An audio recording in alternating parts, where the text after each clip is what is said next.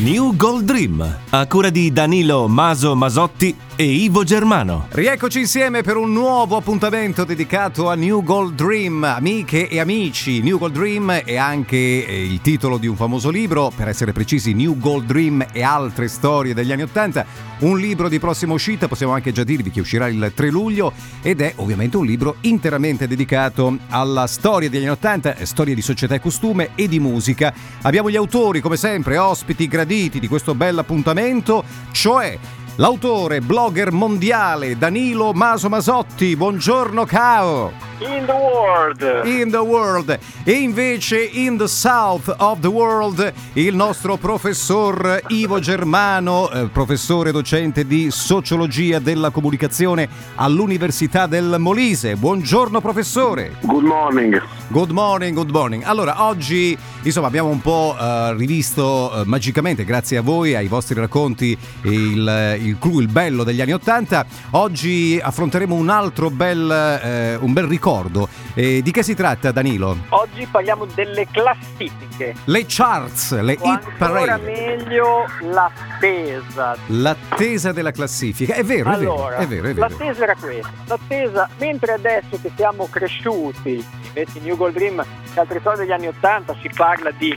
cinni, cioè bambini, preadolescenti, adolescenti che attendono queste classifiche, attendono una classifica molto importante che è quella di Super Classifica Show. Eccola lì. Quella in televisione, ma ancora prima la classifica pubblicata su TV Sorrisi e Canzoni, molto bella quella lì perché era colorata rispetto ad altre classifiche. Le freccette del, delle salite, risalite delle canzoni e poi delle discese erano bellissime. Le freccette, Le freccette. e soprattutto da quanto tempo questo 45 giri, ecco usiamo questa parola vintage, da quanto tempo questo 45 giri è in classifica Eh. e leggevi delle cose tipo 48 settimane. Mane, sì, sì, vero, vero. 96 settimane, un lustro, c'era proprio l'icona del lustro. E quindi noi attendevamo queste classifiche e ci facevamo una formazione,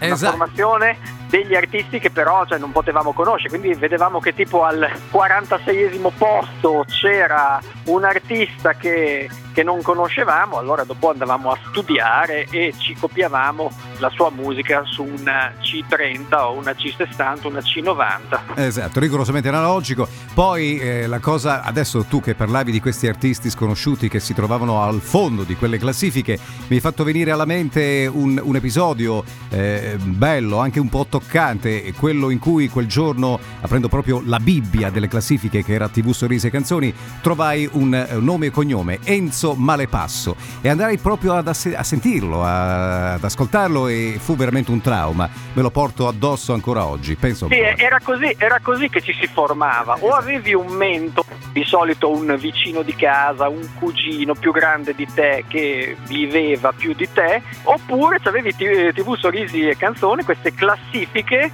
e, e dopo, cioè, se eri curioso, ti interessavi. Bene, adesso a questo punto io vorrei tanto sentire Ivo, però purtroppo è andato via, ha avuto un impegno. No, a me spiace tantissimo, caro Danilo, che tu debba fare le veci di Ivo perché è scappato, non so perché. Si è uno che si offende quando eh, parlo di Enzo Malepasso, per esempio? Ma io penso che eh, sia si sia abbattuta su di noi la maledizione di Enzo Malepasso. No, non lo dire, non lo dire. Questo No. cognome che mi ricorda un girone infernale di Dante. Sì, no, allora io vorrei Il un po'... girone degli anni Ottanta.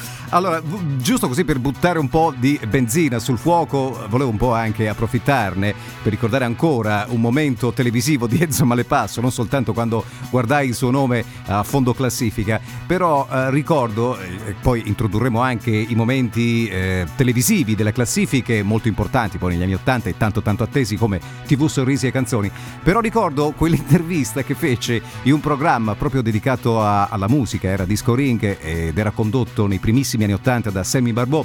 Ehm, intervistò appunto Enzo Valepasso, ma la cosa curiosa è che l'intervista durò eh, 10 nanosecondi, una cosa veramente rapida, e quello che ricorda- ricordo di quell'intervista era la domanda finale di Sammy Barbò al, al bron- al buon Malepasso. Progetti progetti per il futuro. Ecco, e lì rimase un po'. Eh, ma le passo cosa disse? No, non, non- eh, titoli, titoli- no, titoli di coda, titoli di coda. Titoli di- Bellissimo, eh. bellissimo.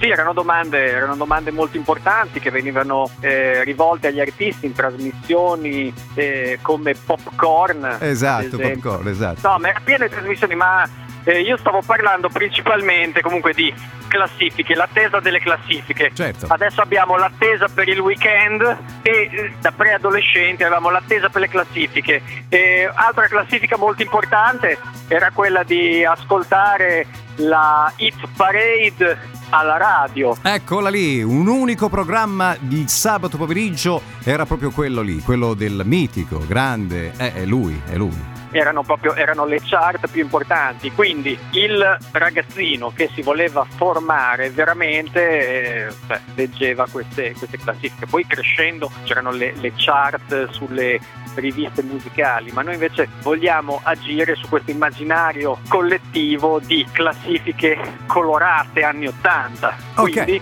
e allora noi per andare... Parade, Super classifica show e il resto si arrangiano. E quindi ricordiamo il famoso parrucchino del grande Maurizio Seimandi, eh, quel bel parrucchino rosso, quando eh, dava la linea alla palla di cristallo. E allora lì dietro la palla di cristallo sentivi proprio questo. Ok ragazzi, e allora al primo posto questa settimana ci sono i Duran Duran con Notorious. Disco Verde